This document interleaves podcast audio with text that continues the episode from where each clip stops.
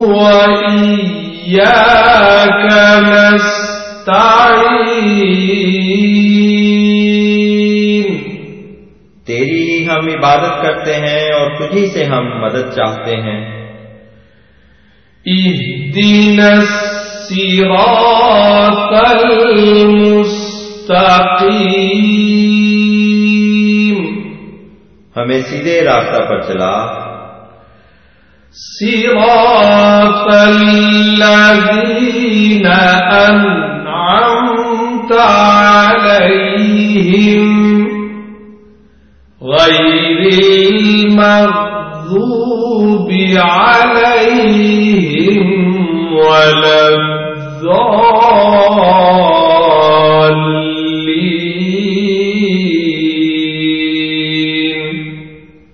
ان لوگوں کے راستہ پر جن پر تو نے انعام کیا، جن پر غضب نہیں کیا گیا اور جو گمراہ نہیں ہوئے۔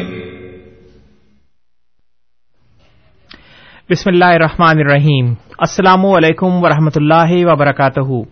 سامعین اکرام، پروگرام ریڈیو احمدیہ پہ اطول قدس طاہر تمام سامعین کو خوش آمدید کہتا ہے۔ ریڈیو احمدیہ آپ ہر اتوار کی شام سیون سیونٹی اے ایم پر چار سے پانچ بجے کے درمیان اور فائیو تھرٹی اے ایم پر رات دس سے بارہ بجے کے درمیان سماعت فرما سکتے ہیں۔ سامعین کرام ریڈیو احمدیہ کا مقصد ایک خوشگوار اور دوستانہ ماحول میں احمدیت یعنی حقیقی اسلام کی تعلیمات، قرآن کریم اور نبی کریم آخر الزماں حضرت محمد مصطفیٰ صلی اللہ علیہ وسلم کی احادیث مبارکہ کی روشنی میں اپنے سامعین کی خدمت میں پیش کرنا ہے۔ پروگرام کے دستور کے مطابق جماعت احمدیہ کے کوئی نمائندہ آپ کے سامنے کسی خاص موضوع پر ابتدائی کلمات پیش کرتے ہیں اور پھر آپ سامعین ان کلمات کے بارے میں بالخصوص اور اسلام احمدیت یا عالم اسلام کے بارے میں بالعموم پروگرام میں فون کر کے اپنے سوالات پیش کر سکتے ہیں اور ہمارے معزز مہمان ان سوالات کے جوابات دیتے ہیں۔ پروگرام میں سوالات کے لیے یا پروگرام میں شامل ہونے کے لیے آپ ہمارا فون نمبر نوٹ فرما لیں۔ Four one six, four one zero, six five two two four one six, four one zero, six five two two.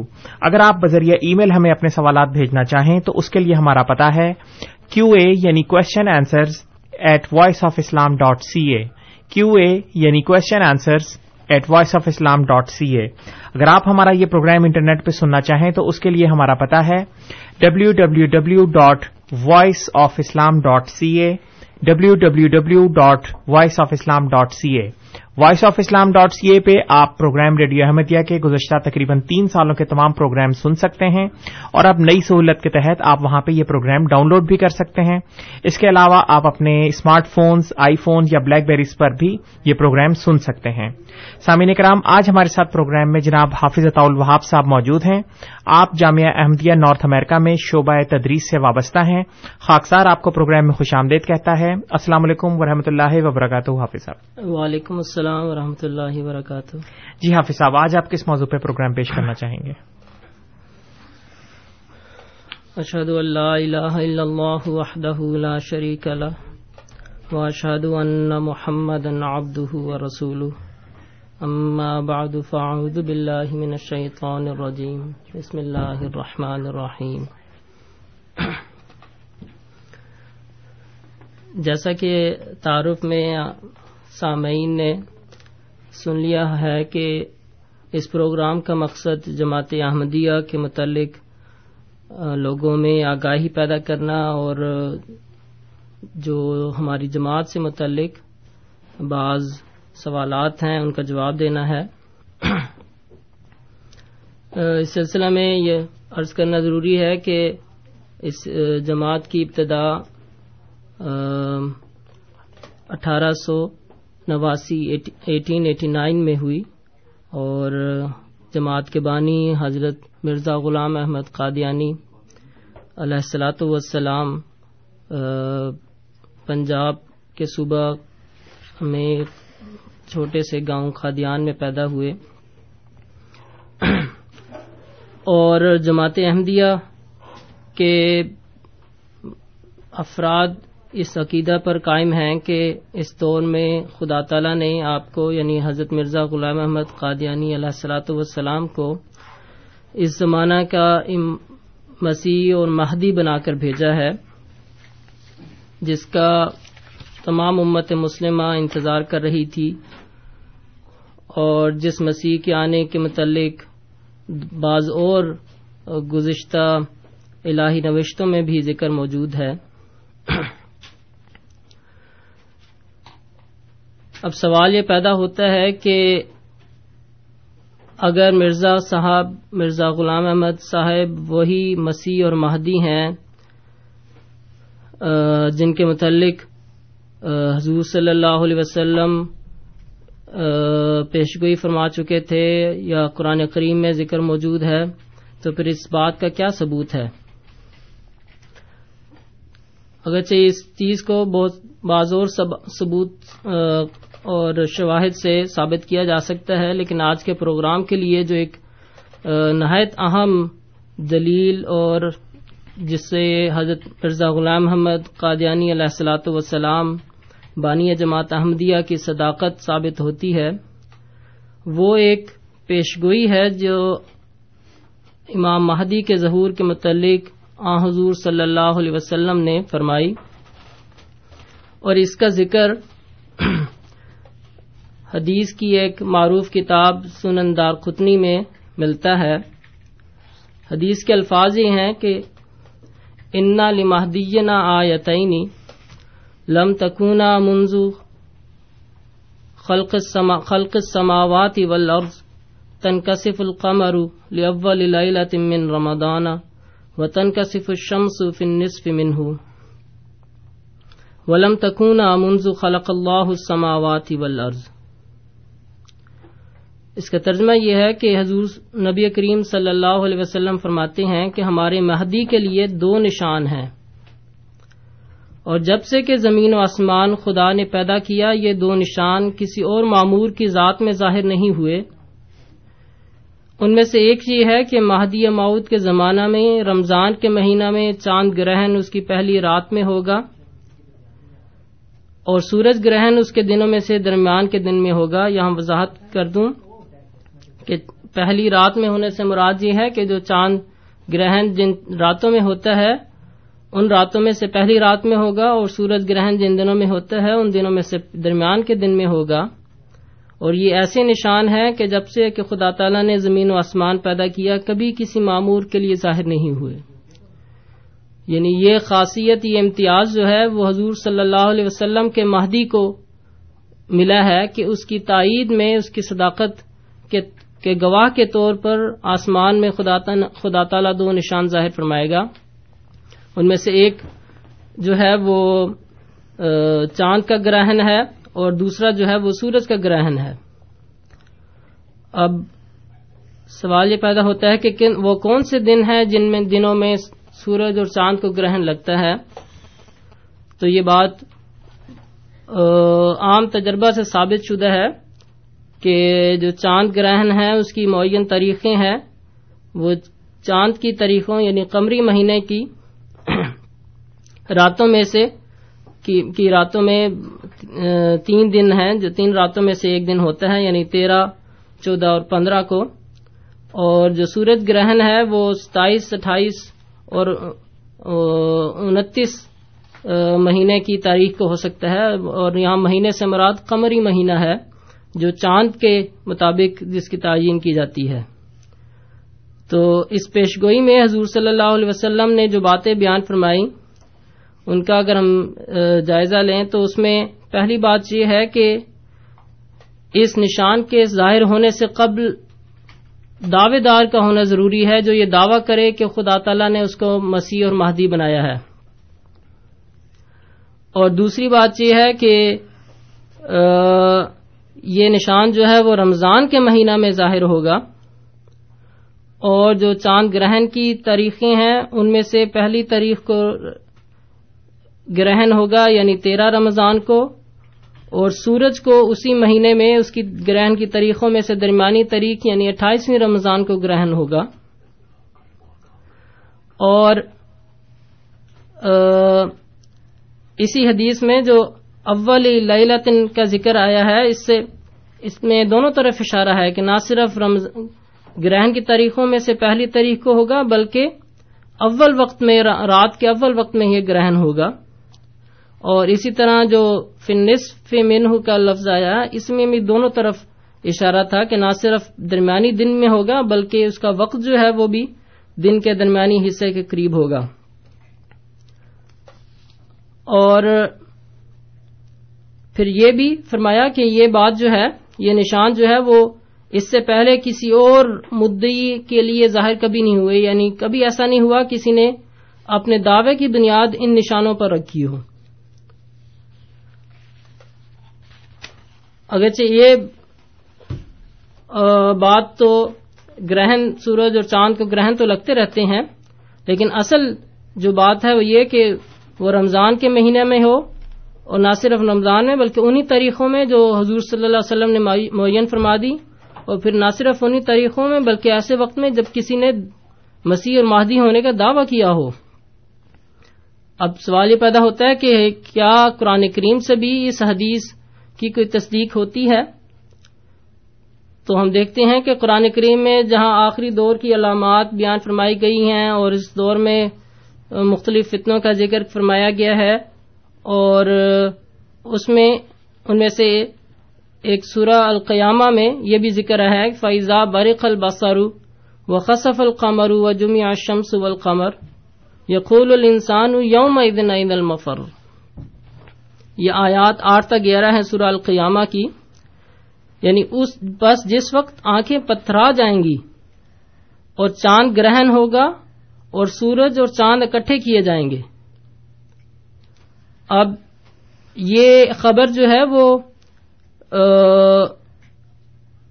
کوئی کہہ سکتا ہے کہ اس سے مراد قیامت کا وقت ہے یا جب قیامت برپا ہوگی۔ لیکن سب جانتے ہیں کہ جب وہ قیامت ہوگی تو دنیا کی تو صف لپیٹ دی جائے گی، پھر تو نہ چاند کا وجود باقی رہے گا، نہ سورج کا وجود باقی رہے گا، تو پھر ان کو گرہن لگنے سے کیا مراد ہو سکتی ہے؟ تو بس ثابت ہوا کہ مراد یہاں پہ وہ قیامت کے قرب کا وقت ہے، جس زمانے میں، جس دور میں ایک ایک انقلابی تبدیلی نما ہونی تھی اور جس دور میں خدا تعالی نے اپنے مہدی کو بھیجنا تھا۔ اور یہ صرف قرآن کریم میں نہیں، بلکہ بعض اور سابقہ کتب میں بھی اس چیز کا ذکر ہے۔ مثلا عیسائیوں کی کتاب انجیل میں بھی جسے عہدنامہ جدید سے موسوم کیا جاتا ہے، اس کے اس کے کتاب متی میں اس کے چوبیس باب میں یہ آیت ہے۔ اور فوراً ان دنوں کی مصیبت کے بعد سورج تاریخ ہو جائے گا اور چاند اپنی روشنی نہ دے گا۔ اور ستارے آسمان سے گریں گے اور آسمانوں کی قوتیں ہلائی جائیں گی اور اس وقت ابن آدم کا نشان آسمان پر دکھایا جائے گا اور اس وقت زمین کی سب قومیں چھاتی پیٹیں گی۔ یعنی حضرت عیسیٰ علیہ السلام نے جہاں انجیل میں اپنے دوبارہ آنے کی پیش خبریاں دیں، اس میں اس نشان کو بھی پیش کیا گیا کہ سورج تاریخ ہو جائے گا اور چاند روشنی نہ دے گا۔ اور بائن ہی اسی نام سے حضور صلی اللہ علیہ وسلم نے آنے والے مسیح کو موسوم کیا کہ اس کا نام عیسیٰ ابن مریم ہوگا۔ اور عیسائیوں نے بھی یہ غلطی کھائی کہ وہی حضرت عیسیٰ علیہ السلام دوبارہ دنیا میں ظاہر ہوں گے اور مسلمانوں نے بھی یہی غلطی کھائی، جبکہ حضور صلی اللہ علیہ وسلم نے اس چیز کی وضاحت فرما دی اور قرآن نے بھی بیان کر دیا کہ وہ مسیح تو فوت ہو چکا۔ اور آنے والے ایک نئے وجود کو جو امت مسلمہ میں سے ہی پیدا ہوگا، یہ نام دیا جائے گا۔ اور پھر یہ بھی اس بات کا بھی وضاحت کرنی ضروری ہے کہ مسیح اور مہدی علیحدہ کوئی دو الگ الگ وجود نہیں ہوں گے، بلکہ ایک اور حدیث لل مہدی اللہ عیسیٰ نے وضاحت کر دی کہ مسیح اور مہدی، اور یعنی عیسیٰ اور مہدی ایک ہی وجود کے دو نام ہیں۔ جی۔ بہت بہت شکریہ حافظ صاحب۔ سامع کرام، آپ programme radio Ahmadiyya seven seventy A M پر سماعت فرما رہے ہیں۔ آپ کی خدمت میں یہ پروگرام ہر اتوار کی شام چار سے پانچ بجے کے درمیان پیش کیا جاتا ہے اور یہی پروگرام آپ رات دس سے بارہ بجے کے درمیان فائیو تھرٹی اے ایم پر بھی سماعت فرما سکتے ہیں۔ آج ہمارے ساتھ جناب حافظ اطول وہاب صاحب موجود ہیں اور موضوع سخن ہے نشان کسوف و خصوف اب ہماری تمام ٹیلی فون لائنز اوپن ہیں۔ آپ ہمیں پروگرام میں سوالات کر کے پروگرام میں شامل ہو سکتے ہیں۔ پروگرام میں شامل ہونے کے لیے آپ ہمارا فون نمبر نوٹ فرما لیں۔ Four one six four one zero six five two two four one six four one zero six five two two اور اگر آپ ذریعہ ای میل پروگرام میں شامل ہونا چاہیں تو اس کے لیے ہمارا پتا ہے۔ کیو اے یعنی question answers at voice of Islam dot C A جی حافظ صاحب، آج آپ خصوف و خصوف کے بارے میں سامعین کو بتا رہے ہیں۔ سنن دار کتنی ایک بہت زیادہ معروف کتاب نہیں ہے، احادیث کی نہ ہی یہ سیاح سطح میں شامل ہے۔ تو اس کتاب کے بارے میں اگر آپ سامعین کو کچھ تعارف کروانا چاہیں کہ اس کی کیا اہمیت ہے اور جی یہ کتاب جو ہے وہ اس کے مصنف کا نام حضرت امام ابو الحسن علی بن عمر دار قطنی ہے۔ انہیں کے نام کے ساتھ اس کو سنن دار قطنی کہا جاتا ہے۔ آپ تین سو چھ ہجری میں پیدا ہوئے بغداد میں جی۔ اور آپ کے جو نامور اساتذہ اس زمانے کے بعض بڑے معروف اساتذہ سے آپ نے علم حدیث کی تحصیل کی۔ اور آپ کے حافظہ کے متعلق بھی بعض بڑے معروف مسلمان مفسرین اور علماء نے اس چیز کو بیان کیا کہ آپ کا حافظہ غیر معمولی ہے اور آپ کی تقوی اور تہارت اور پاکیزگی کا واضح طور پر بیان کیا۔ بلکہ یہاں تک کہا جاتا ہے کہ آپ نے اپنے دور میں یہ چیلنج دیا بغداد کے لوگوں کو کہ یہ خیال نہ کرو کہ حضور صلی اللہ علیہ وسلم کی طرف کوئی تم لوگ جھوٹی حدیث منسوب کر سکتے ہو۔ جب تک میں زندہ ہوں، یہ ممکن نہیں ہے۔ یعنی آپ کو علم حدیث پر اتنی دسترس حاصل تھی کہ آپ آپ کا خیال تھا کہ آپ کے موجودگی میں کسی کو یہ ضرورت نہیں ہو سکتی کہ وہ ناوز باللہ کوئی غلط بات حضور صلی اللہ علیہ وسلم کی طرف منسوخ کر سکے، کیونکہ آپ فوراً اس کا رد فرماتے۔ اور پھر جو آپ کی کتاب ہے سنن دار کتنی اس کے متعلق بھی گزشتہ علماء نے بڑی اس کی تعریف کی ہے اور اس کی حق میں رائے دی ہے۔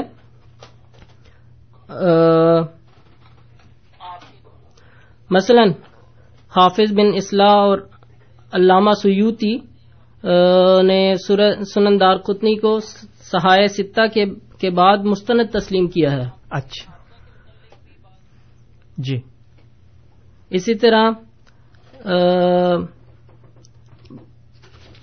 مثلا حاجی خلیفہ مصطفیٰ ابن عبداللہ کہتے ہیں کہ فن حدیث میں بہت ساری کتابیں لکھی گئی ہیں، لیکن علماء سلف کا اتفاق ہے کہ قرآن کریم کے بعد صحیح بخاری ہے، پھر صحیح مسلم اور معطا امام مالک ہے اور پھر ان کے بعد امام داؤد ترمزی ابن ماجہ اور دار دارقطنی کی کتابہ اور مسانید کا ترجمہ کا درجہ ہے۔ یعنی ان کو امام داؤد ترمزی ابن ماجہ کے ساتھ کی صف میں ان کو قرار دیا ہے۔ اور سب سے اہم بات یہ ہے کہ اگر کوئی یہ اعتراض کرے کہ حدیث کی کتاب جو ہے وہ اتنی معروف نہیں ہے یا یہ حدیث مستند نہیں ہے، تو یہ اعتراض خود بخود دور ہو جاتا ہے جبکہ وہ پیشگوئی جو حضور صلی اللہ علیہ وسلم نے فرمائی تھی، وہ بائنی اسی طرح پوری ہو گئی۔ کیونکہ اگر تو یہ کسی اور کا کلام ہوتا، کسی جھوٹے شخص کی بات ہوتی یا کسی نے اپنی طرف سے گھڑا ہوتا تو یہ ممکن نہ تھا کہ بین ہی اسی طرح یہ واقعہ جو ہے وہ دنیا میں ظاہر ہو جاتا۔ تو اس پیشگوئی کا پورا ہونا یا بینی اسی طرح واقعہ رونما ہونا ثابت کرتا ہے کہ یہ حدیث حضور صلی اللہ علیہ وسلم کی بیان فرمودہ تھی اور بلکہ حضور صلی اللہ علیہ وسلم کی صداقت پر بھی روشنی ڈالتی ہے کہ آپ کو خدا تعالیٰ نے جو مستقبل جو پندرہ سو سال کے بعد جو باتیں رونما ہونی تھی ان کا بھی علم دیا۔ جی۔ جی بہت بہت شکریہ حافظ صاحب۔ حافظ صاحب کیا اس حدیث کا ذکر بعض اور کتب میں بھی ملتا ہے یا اسی سے ملتا جلتا موضوع بعض اور حدیث کی کتب میں بھی موجود ہے؟ جی بعض اور کتابوں میں بھی ذکر موجود ہے اور یا بعض علماء نے اسی حدیث کا حوالہ بھی دیا ہے۔ مثلاً فتح حدیثیہ ایک کتاب ہے جو احمد شہاب الدین بن حجر الحسمی المکی نے تعلیف کی۔ انہوں نے ذکر کیا کہ اکابر اہل بیت سے جو روایات مروی ہیں ان میں سے محمد بن علی کا یہ قول ہے کہ ہمارے مہدی کے لیے دو نشان ہیں جو آسمان اور زمین کے پیدائش سے آج تک ظاہر نہیں ہوئے۔ یعنی اسی تمام حدیث کو انہوں نے کوٹ کی ہے اپنی کتاب میں۔ جی۔ اور اسی طرح ایک بڑے معروف بزرگ گزرے ہیں، حضرت شیخ نعمت اللہ ولی صاحب، ان کا پانچ سو ساٹھ ہجری کا زمانہ ہے۔ اور جنہیں حضرت مولانا اسماعیل اسماعیل شہید صاحب رضی رحمہ اللہ تعالیٰ نے اپنی کتاب اربعین فی الاحوال المہدیین میں بھی درج فرمایا ہے، ان کے اقوال کو۔ انہوں نے بھی اس واقعے کا ذکر کیا ہے کہ مسیح اور مہدی کے علامات میں سے ایک یہ بھی ہے کہ اس کے دور میں اس کے وقت میں میں چاند کا چہرہ سیاہ دیکھ رہا ہوں، سورج کا دل زخمی دیکھ رہا ہوں یعنی چاند اور سورج کا گرہن ہوگا۔ پھر فرمایا، اس کے بعد جو ہے وہ تیرہویں صدی کا موسم خزاں گزر جائے گا تو چودہویں صدی کے سر پر آفتاب باہر نکلے گا یعنی مجدد وقت ظہور کرے گا۔ پھر اکمال الدین ایک شیعہ فرقہ میں معروف کتاب ہے۔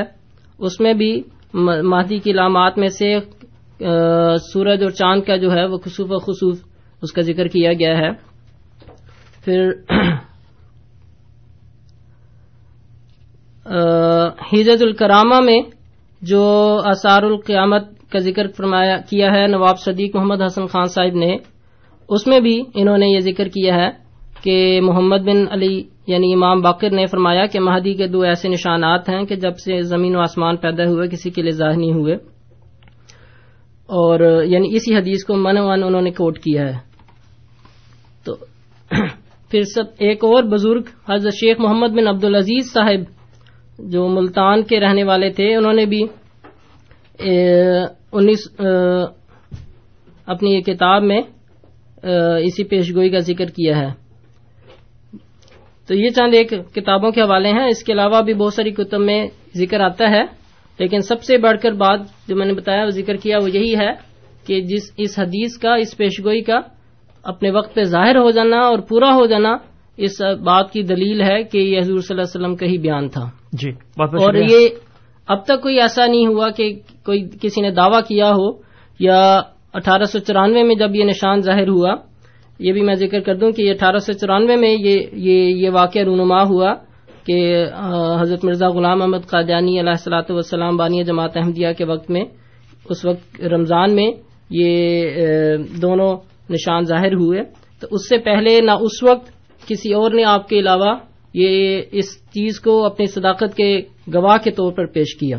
جی بہت بہت شکریہ حافظ صاحب۔ مظفر صاحب ہمارے ساتھ ٹیلی فون لائن پہ موجود ہیں ان کے سوال کی طرف پڑھتے ہیں۔ مظفر صاحب السلام علیکم۔ وعلیکم السلام۔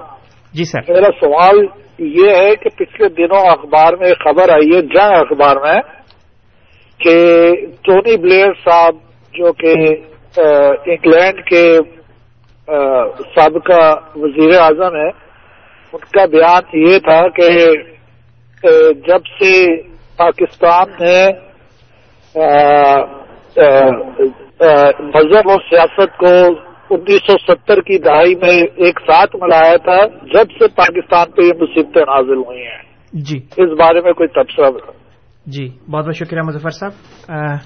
ٹونی پلیئر صاحب کا پچھلے دنوں ایک بیان آیا تھا اور اس میں انہوں نے یہ بلکہ دو دن پرانی بات ہے یہ اس میں انہوں نے یہ بتایا تھا کہ پاکستان کے جو موجودہ حالات ہیں اور جس وہ مذاہب سے گزر رہا ہے، اس کی وجہ یہ ہے کہ انہوں نے مذہب کو سیاست سے ملا دیا ہے اور یہ انہوں نے سن ستر کی دہائی میں شروع کیا۔ تو اس خبر پہ مظفر صاحب، آپ کا تبصرہ چاہتے ہیں۔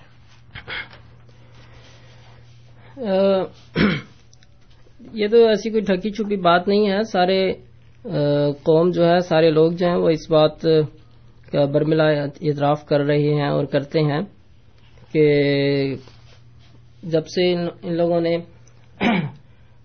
مذہب کو اور سیاست کو اکٹھا اور بلکہ مذہب کے نام پر سیاست کرنے کی کوشش کی ہے، اس کے بعد سے یہ ملک جو ہے مختلف آفتوں میں اور مشکلات کا شکار رہا ہے۔ اور انیس سو چوہتر میں تو باضابطہ طور پر یہ یہ کام شروع کیا گیا، ورنہ اس کی ابتدا جو ہے وہ پہلے سے کر دی گئی تھی۔ پاکستان بننے کے بعد سے ہی سب سے پہلے انیس سو ترپن میں فسادات شروع ہوئے مذہب کی بنیاد پر اور جس میں جماعت احمدیہ کو نشانہ بنایا گیا اور اس وقت حضرت چودھری سر محمد ظفر اللہ خان صاحب جو پاکستان کے وزیر خارجہ تھے، ان کو صرف اس بنیاد پر ہٹانے کا مطالبہ کیا گیا کہ چونکہ ان کا تعلق احمدی مذہب سے ہے اور یا احمدیت سے تعلق رکھتے ہیں اور چونکہ احمدی مسلمان نہیں ہوتے، اس لیے وہ پاکستان کے وزیر خارجہ نہیں رہ سکتے۔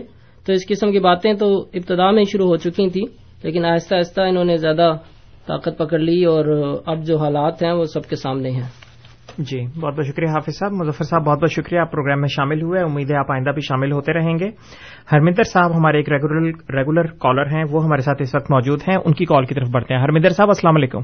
وعلیکم السلام جی میرا سوال ہے جی قرآن عربک عربی میں لکھی گئی۔ جی۔ لیکن جو آپ کا احمدی اس سے آگے کا جیسے جہاں یہ ختم ہوتا ہے محمد صاحب کے سے آگے جو چلتا ہے جس کو آپ جماعت احمدیت کہتے ہیں اس کو آپ عربی میں لکھتے ہیں یا اردو میں اس کو؟ تو اگر آپ اردو میں لکھتے ہیں تو اس کا علم عربک زبان میں کیسے پہنچے گا جی؟ جی بہت بہت شکریہ ہرمندر صاحب۔ جی حافظ جی جی جزاک اللہ جی آپ کی شمولیت کا۔ سب سے پہلے تو میں یہ وضاحت کر دوں کہ ٹھیک ہے قرآن کریم عربی میں نازل ہوا اور حضور صلی اللہ علیہ وسلم پر نازل ہوا اور جماعت احمدیہ کا بھی باقی تمام مسلمانوں کی طرح یہی عقیدہ ہے کہ قرآن کریم آخری اور کامل کتاب ہے۔ اور اس کے بعد کوئی شرع کتاب خدا تعالی کی طرف سے نازل نہیں ہوگی۔ ہاں البتہ خدا تعالیٰ نے وہی اور الہام کا جو ہے وہ راستہ کھلا ہوا ہے، کھولا ہوا ہے۔ لیکن وہ وہی یا الہام جس پر بھی نازل ہو، وہ قرآن کا حصہ نہیں بنے گا۔ جس طرح کہ ہمارا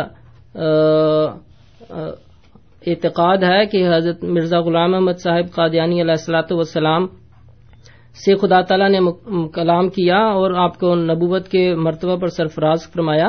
لیکن ہرگز ہرگز ہم یہ نہیں سمجھتے کہ آپ کی وہی یا آپ کو جو خدا تعالیٰ الہام فرماتا تھا، وہ گویا قرآن کریم کا حصہ ہیں۔ آپ کے جس طرح اسلام میں، امت مسلمہ میں آپ سے پہلے بھی بہت سارے ایسے اولیاء گزرے ہیں جن سے خدا تعالیٰ کلام کرتا تھا، ان سے ان کو وہی الہام ہوتے تھے۔ لیکن ان کا، ان کی شرح حیثیت نہیں تھی۔ اسی طرح آپ کے الہامات میں مستقبل کی پیشگوئیاں بھی موجود ہیں، بعض اور باتیں بھی موجود ہیں، لیکن ان کا درجہ قرآن کریم والا نہیں ہے۔ قرآن آخری کتاب ہے اور اس کا ایک شوشہ، ایک لفظ بھی کوئی منسوخ نہیں کر سکتا اور ہمارا، ہمارے یہ ایمان کا حصہ ہے کہ قرآن پر ایمان رکھیں اور قرآن کی وہی کا درجہ اور دنیا میں کسی کی وہی کو نہیں ہم دے سکتے۔ اس لیے یہ بات ذہن میں رکھیں کہ اس جماعت احمدیہ جو ہے وہ حضور صلی اللہ علیہ وسلم کی لائی ہوئی شریعت پر ہی عمل کرنے والی ہے اور اسی شریعت کی وضاحت اور تفسیر حضرت مسیح محمد علیہ السلاۃ والسلام، حضرت مرزا غلام احمد صاحب نے کی۔ اس میں کوئی نئی بات نہیں شامل کی، اس میں سے کوئی بات نہیں نکالی گئی۔ اسی کی حقیقی روح کو دنیا میں دوبارہ اجاگر کرنے کے لیے اور دنیا میں ظاہر کرنے کے لیے آپ کو خدا تعالیٰ نے مبوض فرمایا۔ جی بہت بہت شکریہ حافظ صاحب۔ سامعین اکرام، آپ program radio Ahmadiyya seven seventy A M پر سماعت فرما رہے ہیں۔ آپ کی خدمت میں یہ پروگرام ہر اتوار کی شام چار سے پانچ بجے کے درمیان سیون سیونٹی اے ایم پر پیش کیا جاتا ہے اور یہی پروگرام آپ رات دس سے بارہ بجے کے درمیان فائیو تھرٹی اے ایم پر بھی سماعت فرما سکتے ہیں۔ پروگرام میں شامل ہونے کے لیے آپ ہمارا فون نمبر ایک مرتبہ پھر نوٹ فرما لیں۔ Four one six, four one zero, six five two two. Four one six, four one zero, six five two two, اگر آپ بذریعہ ای میل پروگرام میں شامل ہونا چاہیں تو اس کے لیے ہمارا پتا ہے کیو اے یعنی question answers at voice of Islam dot C A اور اگر آپ یہ پروگرام انٹرنیٹ پہ سننا چاہیں تو اس کے لیے ہمارا پتا ہے W W W dot voice of Islam dot C A W W W dot voice of Islam dot C A اور اسی ویب سائٹ پہ آپ اس پروگرام ریڈیو احمدیہ کے گزشتہ تقریباً تین سالوں کے پروگرام سماعت فرما سکتے ہیں اور اب ایک نئی سہولت کے تحت آپ وہاں سے یہ پروگرام ڈاؤن لوڈ بھی کر سکتے ہیں۔ اور اگر آپ آئی فون یا بلیک بیری کے یوزر ہیں تو آپ اپنے ان ڈیوائسز پہ یا کسی اور اسمارٹ فون پہ بھی یہ پروگرام لائیو سماعت فرما سکتے ہیں۔ آج ہمارے ساتھ جناب حافظ طول وہاب صاحب موجود ہیں۔ آپ جامعہ احمدیہ نارتھ امریکہ میں شعبہ تدریس سے وابستہ ہیں اور موضوع سخن ہے آج نشان خصوف و خصوف امام مہدی کی آمد کی ایک عظیم الشان نشان جو کہ دو دفعہ ایک مرتبہ نہیں، دو دفعہ پورا ہوا۔ جی حافظ صاحب اس سے پہلے بھی رمضان المبارک میں، اٹھارہ سو چورانوے سے پہلے بھی رمضان المبارک میں کسوف اور خصوف کے نشان ظاہر ہو چکے تھے۔ تو بعض اوقات یہ حوالہ پیش کیا جاتا ہے کہ اگر پہلے بھی پیش ہو چکے تھے اور ایک دفعہ پھر اگر یہ نشان ظاہر ہو گیا، تو اس میں حضرت مرزا صاحب کی سچائی کہاں سے ثابت ہو گئی؟ جی جیسا کہ میں پہلے بھی عرض کر چکا ہوں کہ صرف اور صرف رمضان کے مہینے میں سورج چاند کو گرہن لگنا ایک پیشگوئی نہیں بلکہ دعوے دار کا ہونا بھی پیشگوئی ہے۔ اور حضرت مسیح محدود علیہ السلاۃ والسلام سے پہلے کسی نے کبھی بھی اپنے دعوی کی صداقت کے طور پر ان نشانوں کا ذکر نہیں کیا۔ جی۔ اور یہ بھی بات مد نظر رکھنی ضروری ہے کہ یہ نشان یعنی سورج اور چاند کا جو گرہن ہے وہ اسی علاقے میں وہیں ہونا چاہیے جہاں پہ دعوے دار موجود ہو۔ تو حضرت مرزا غلام احمد قادیانی بانی جماعت احمدیہ علیہ السلاۃ والسلام نے قادیان میں جہاں یہ دعویٰ کیا ایک ہمارے جماعت کے بزرگ نے اس چیز کا باقاعدہ تحقیق کی کہ نبی کریم صلی اللہ علیہ وسلم کے زمانہ سے اب تک سو سے زائد مرتبہ ایسا واقعہ ہو چکا ہے کہ رمضان کے مہینے میں سورج اور چاند کو گرہن ہو۔ لیکن جو سورج کا گرہن ہے، وہ تمام، وہ صرف اور صرف ایک چھوٹے سے خطہ کے لیے ہوتا ہے عموماً۔ ساری دنیا میں ایک وقت میں مشاہدہ نہیں کیا جا سکتا۔ تو وہ سورج اور چاند گرہن جو رمضان میں ہو اور جو قادیان یعنی پنجاب سے دیکھا جا سکے وہ صرف اور صرف دو یا تین دفعہ ایسا واقعہ رونما ہوا ہے۔ اور اس وقت بھی آپ سے جو اٹھارہ سو چورانوے میں ہوا، اس سے پہلے کبھی کسی نے دعویٰ نہیں کیا اور نہ اس کو اپنے دعوی کی صداقت کے طور پہ پیش کیا۔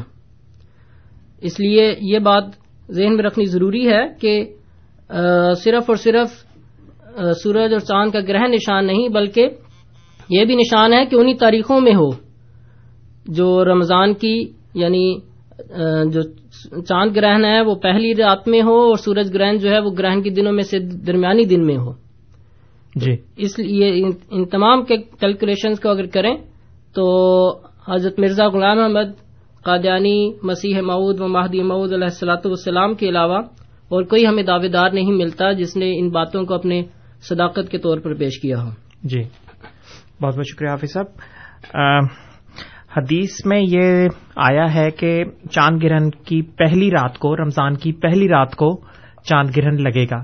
اگر آپ اس کی علم فلکیات کے حوالے سے کچھ وضاحت فرما دیں کہ پہلی رات سے کیا مراد ہے، کیا اس سے مراد یکم رمضان المبارک ہے یا جی جی یہ بھی ایک اعتراض بعض لوگ کرتے ہیں کہ حدیث کے الفاظ میں تو پہلی رات کا گرہن ہے تو جماعت جو ہے وہ جماعت احمدیہ اس کا جو ترجمہ کرتی ہے اس کو اصل الفاظ سے ہٹا کر یہ ترجمہ کیا جاتا ہے کہ گرہن کے دنوں میں سے یا گرہن کی راتوں میں سے پہلی رات۔ تو بات یہ ہے کہ عربی میں جو پہلی رات کا چاند ہوتا ہے اس کو کمر نہیں کہتے اس کو حلال کہا جاتا ہے۔ جی۔ اور جو کمر ہے اس کو وہ جب تین راتوں کے بعد والا جو چاند ہے اس کو کمر کہا جاتا ہے۔ جی اس کمیٹی۔ ہاں جی رویت حلال کمیٹی ہے رویت کمر کمیٹی کا نام آپ نے کبھی نہیں سنا ہوگا۔ جی۔ کیونکہ پہلی رات کے چاند کو حلال ہی کہتے ہیں۔ اس لیے حضور صلی اللہ علیہ وسلم نے اگر کہا کہ کمر کو گرہن لگے گا تو کمر کے گرہن سے مراد اس کے جو معروف دن ہیں جن دنوں میں گرہن لگتا ہے ان دنوں میں سے درمیان پہلے دن کو گرہن لگے گا۔ جی۔ اور یہ تو یعنی بہت پہلے سے ہی لوگ جو قمری مہینوں کے حساب سے اپنے کیلنڈرز کا حساب رکھتے تھے وہ جانتے تھے کہ یہ واقعہ جو ہے یا چاند کا جو گرہن ہے اس کے بعض خاص دن ہے اور وہ قمری لحاظ سے تیرہ اور چودہ اور پندرہ تاریخ بنتی ہے۔ تو انہی دنوں میں ہی گرہن ہوتے ہیں۔ جی۔ بہت بہت شکریہ حافظ اور پھر اس پہ ایک اور سوال یہ اٹھتا ہے کہ اگر تو پہلی رات کے چاند کو گرہن لگے تو پہلی رات کا چاند تو آگے ہی انتہائی وہ باریک ہوتا ہے اور اس کے دیکھنے پہ آپ نے دیکھا ہوگا کہ ہر سال ہی کئی کئی عیدیں منائی جاتی ہیں اس پہ جھگڑے ہوتے ہیں کہ چاند نظر آیا کہ نہیں آیا۔ تو اگر پہلی رات کے چاند کو گرہن لگ جائے تو پھر وہ کہاں نظر آئے گا؟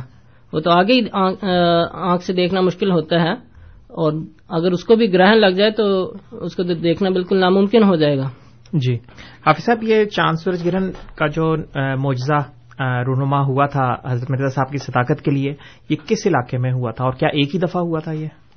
جی یہ پہلی دفعہ تو قادیان میں دیکھا گیا پنجاب میں اور خدا تعالی نے پھر اسی نشان کو اگلے سال اٹھارہ سو پچانوے میں یورپ اور امریکہ کے علاقوں میں اسی رمضان کے مہینے میں بین ہی انہی دنوں میں ظاہر فرمایا یعنی رمضان کی جو تیرہ تاریخ کو چاند گرہن اور اٹھائیس کو سورج گرہن۔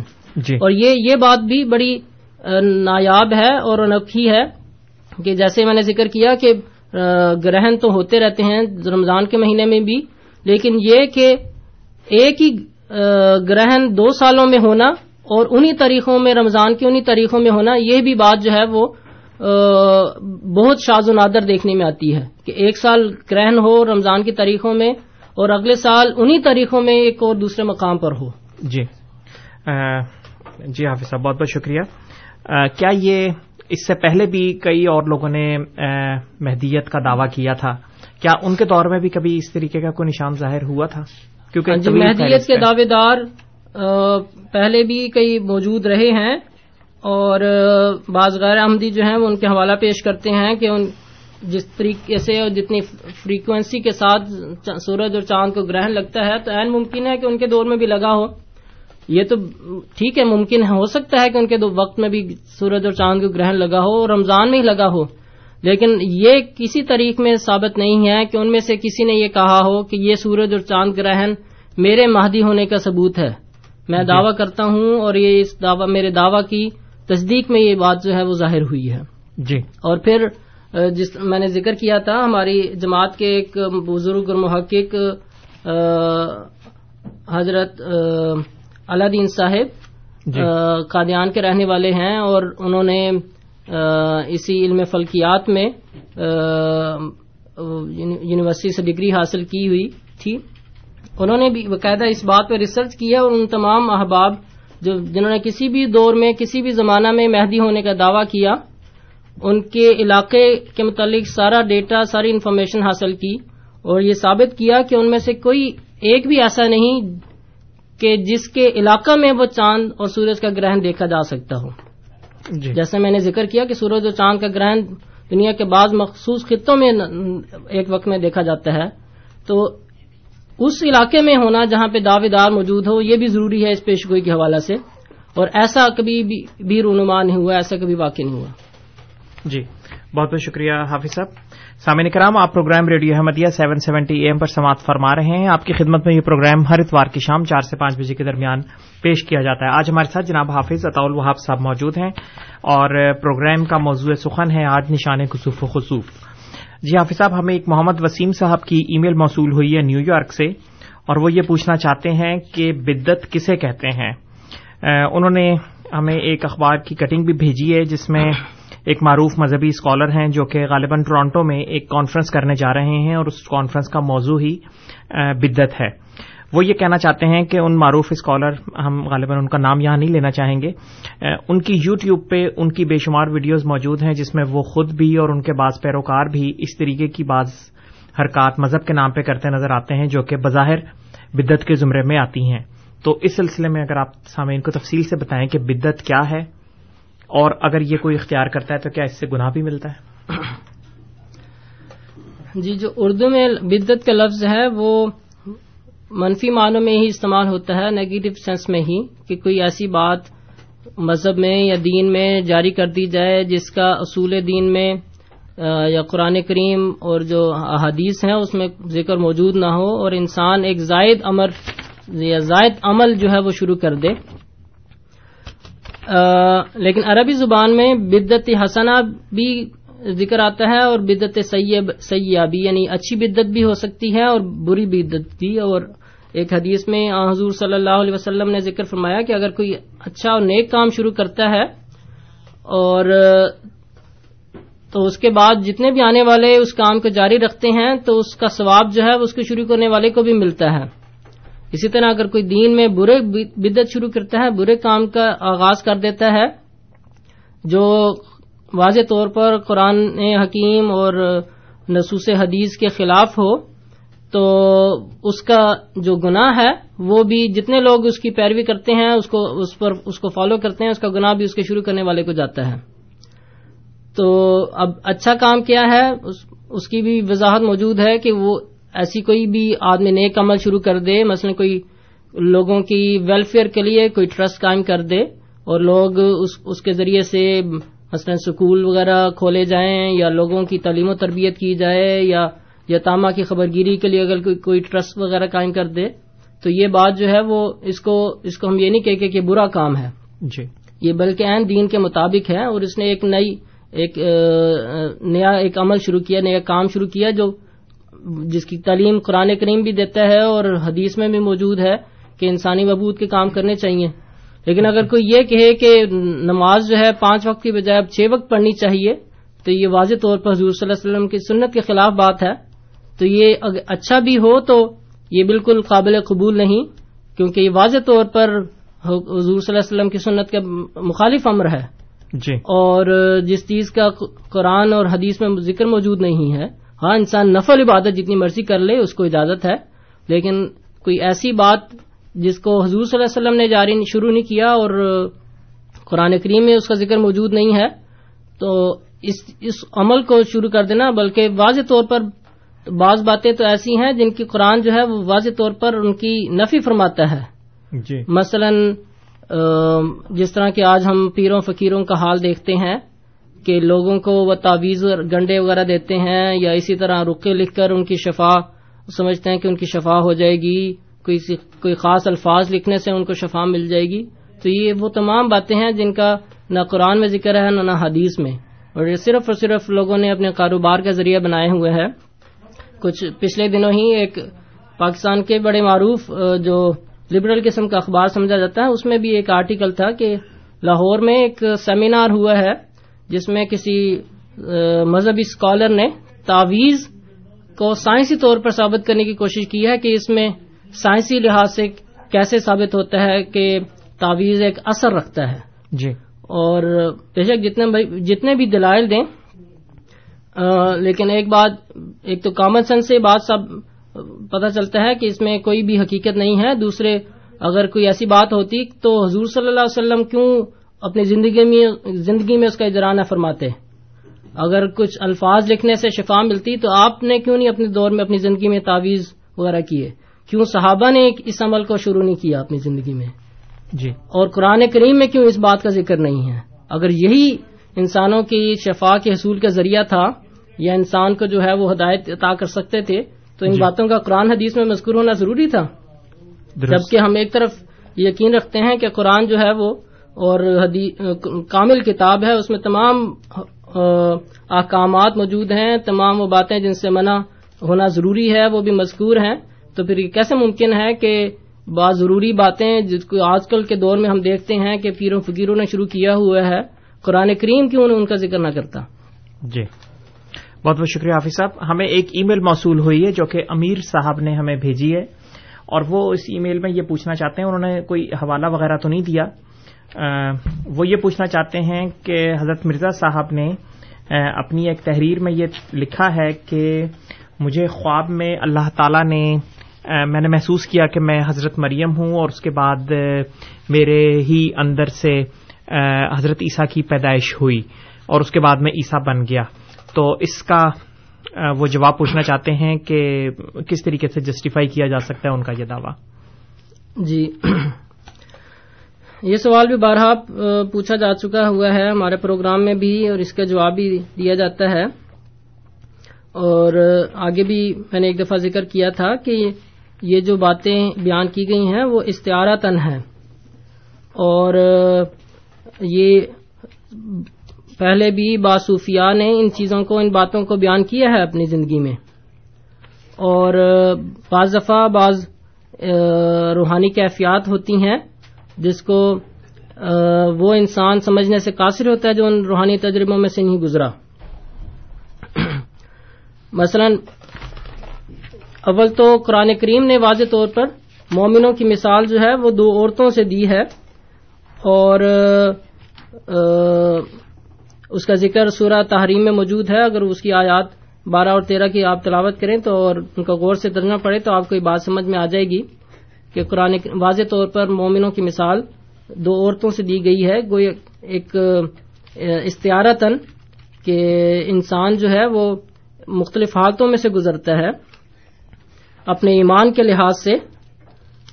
یہاں آج میں جو بعض مثالیں پیش کروں گا، جیسا کہ آگے بھی میں نے پروگرام ذکر کیا تھا کہ بعض اور بزرگوں کی بھی ایسی مثالیں موجود ہیں۔ مثلا حضرت با یزید بستانی معروف شخصیت ہیں، جن کو داتا گنج بخش کے نام سے جانا جاتا ہے۔ ان کے متعلق مذکور ہے۔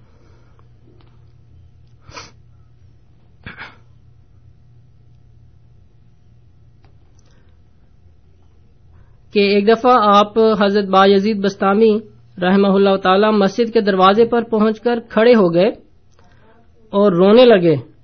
لوگوں نے وجہ پوچھی تو فرمایا کہ میں اپنے آپ کو حیض والی عورت کی مانند پاتا ہوں۔ جو مسجد میں جانے سے بوجہ اپنی ناپاکی کے ڈرتی ہے۔ اب مراد یہ نہیں ہے کہ آپ کو نوزب اللہ کو حیض آتے تھے۔ اس پر اگر کوئی تمسخر کرے گا تو وہ اپنے بزرگوں کا خود مذاق اڑائے گا۔ جن کے دربار پر جا کر وہ یہ لوگ جو ہیں وہ نذرانے چڑھاتے ہیں۔ مراد یہ تھی کہ آپ اپنے فرماتے ہیں کہ میں اپنے آپ کو اتنا کم تر اور حقیر سمجھتا ہوں اور ڈرتا ہوں کہ میں اپنی ناپاکی کی وجہ سے مسجد میں داخل ہوں کہ میری ناپاکی ویسی ہے جیسے کہ حیض۔ والی ایک عورت کی ہے۔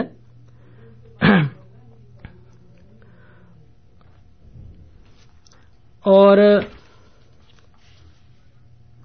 اسی طرح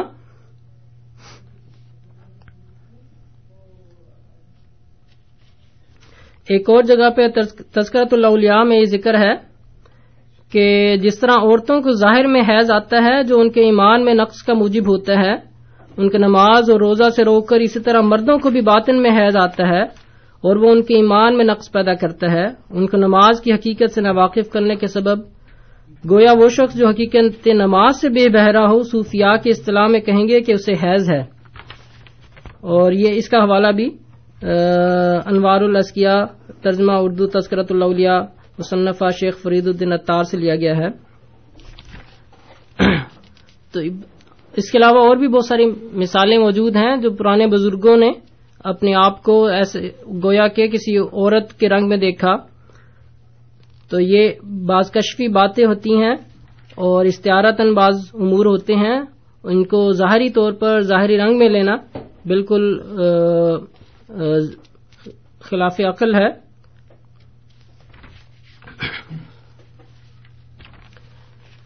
جی بہت بہت شکریہ حافظ صاحب، سامعین کرام، آپ program radio Ahmadiyya seven seventy M پر سماعت فرما رہے ہیں۔ آپ کی خدمت میں یہ پروگرام ہر اتوار کی شام چار سے پانچ بجے کے درمیان پیش کیا جاتا ہے۔ اب ہمارے پاس کچھ ہی منٹ باقی ہیں، اگر آپ پروگرام میں شامل ہونا چاہیں تو اس کے لیے آپ ہمارا فون نمبر ایک مرتبہ پھر نوٹ فرما لیں، four one six, four one zero, six five two two. آج ہمارے ساتھ جناب حافظ الوہاب صاحب موجود ہیں۔ حافظ صاحب، ہمیں ایک ای میل صباح الدین صاحب کی ٹورانٹو سے موصول ہوئی ہے۔ وہ یہ پوچھنا چاہتے ہیں کہ کیا سگریٹ نوشی حرام ہے؟ حرام اور حلال کے متعلق واضح طور پر قرآن کریم میں احکام موجود ہیں اور نبی کریم صلی اللہ علیہ وسلم نے فرما دیا کہ حرام اور حلال جو ہیں وہ مبین طور پر خدا تعالیٰ نے ظاہر فرما دیے ہیں اور جو ان کے درمیان کی بعض باتیں ہیں وہ مشتبہات ہیں اور انسان جو ہے وہ اپنے تقوی سے فیصلہ خود کر سکتا ہے کہ اس کو کس کیٹیگری میں رکھنا ہے جی۔ اور بعض ایسی چیزیں ہیں جن کا واضح طور پر یہ تو نہیں ذکر کیا کہ وہ حرام ہے بلکہ لیکن ہم ان کو طیب کی کیٹیگری میں نہیں رکھتے کہ وہ ناپاک ہیں یا بعض اور ایسی چیزیں ہیں۔ لیکن اصول جو ہے، قرآن کریم نے بیان کر دیا، مثلا شراب کو جہاں پہ حرام قرار دیا، وہاں پہ یہ بھی فرما دیا کہ اس میں بعض فوائد بھی ہیں، لیکن اس کے جو نقصانات ہیں وہ فوائد سے زیادہ ہیں۔ اس لیے اصول قرآن نے یہ بیان کیا کہ وہ چیز جس کے نقصان زیادہ ہوں اور فوائد کم ہوں، تو پھر اس کو استعمال سے انسان کو جو ہے وہ کنارہ کشی اختیار کرنی چاہیے۔ سناچہ اس لحاظ سے دیکھا جائے تو واضح طور پر ہر ایک انسان پر یہ بات جو ہے وہ روشن ہے کہ سگریٹ کے نقصانات جو ہیں وہ زیادہ ہیں اور اس کے فوائد جو ہیں وہ اس سے کہیں گنا کم ہیں۔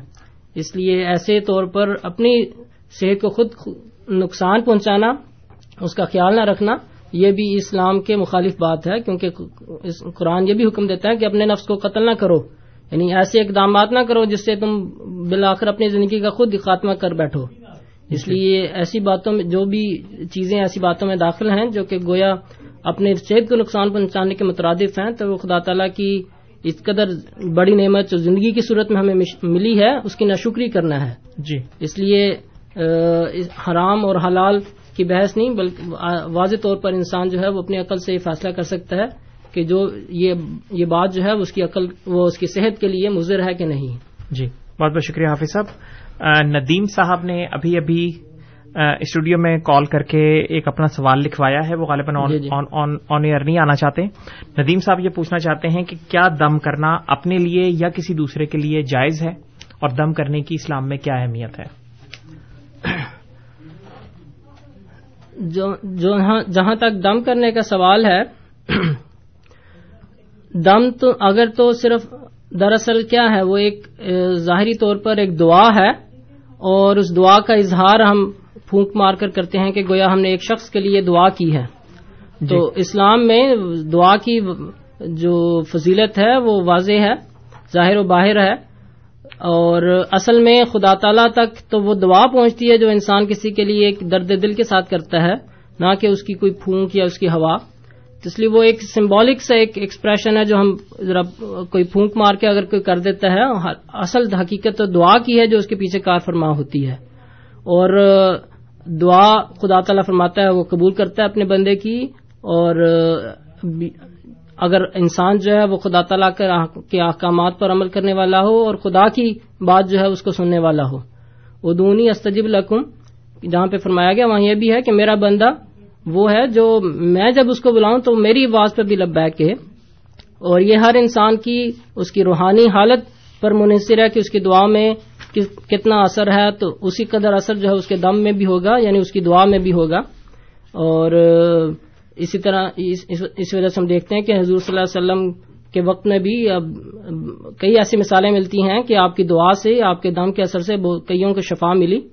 تو لیکن اس کو ایک ذریعہ روزگار بنا لینا اور اس پر لوگوں سے پیسے بٹورنا، یہ ایسی بات ہے جو ممنوع ہے اسلام میں۔ جی بہت بہت شکریہ حافظ صاحب۔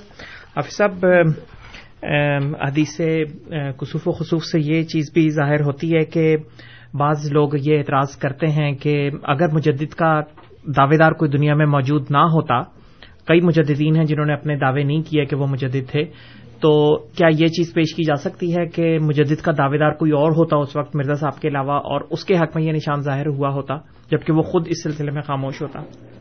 اصل میں یہ مجدد کے دعوے کے حق میں نہیں ہے، بلکہ مہدی کے دعوے کے حق میں ضروری ہے۔ اور اس سے پہلے جو تھے، وہ مجددین تو گزرے ہیں، لیکن مہدی ہونے کا دعویٰ اور اس کے اس کے صداقت کے حق میں اس نشان کو کسی اور نے نہیں پیش کیا۔ مجددیت اور مہدیت میں یہ فرق ہے کہ مہدی مجدد کے متعلق تو حضور صلی اللہ علیہ وسلم نے فرمایا کہ ہر صدی کے سر پر مجدد آیا کریں گے۔ لیکن مہدی جو تھا وہ اس دور میں ایک ہی آنا تھا۔ جی۔ اب آخر پر میں حضرت مسیم علیہ السلاۃ والسلام کا ایک اقتباس پیش کر کے اس پروگرام کو ختم کروں گا۔ حضرت مسیم علیہ السلاۃ والسلام بانی جماعت احمدیہ فرماتے ہیں اسی نشان کے ذکر میں۔ سو یہ تمام نشان ظہور میں آ گئے۔ اب اگر مثلا میرے لیے آسمان پر خصوف و کسوف نہیں ہوا یعنی سورج و چاند کو گرہن نہیں ہوا، تو کسی اور مہدی کو پیدا کریں جو خدا کے الہام سے دعوی کرتا ہو کہ میرے لیے ہوا ہے۔ افسوس ان لوگوں کی حالتوں پر۔ ان لوگوں نے خدا اور اس رسول صلی اللہ علیہ وسلم کے فرمودہ کی کچھ بھی عزت نہ کی، اور صدی پر بھی سترہ برس گزر گئے۔ مگر ان کا مجدد اب تک کسی غار میں پوشیدہ بیٹھا ہے۔ مجھ سے یہ لوگ کیوں بخل کرتے ہیں؟ اگر خدا نہ چاہتا تو میں نہ آتا۔ بعض دفعہ میرے دل میں یہ بھی خیال آیا کہ میں درخواست کروں کہ خدا مجھے اس عہدہ سے علیحدہ کرے اور میری جگہ کسی اور کو اس خدمت سے ممتاز فرمائے۔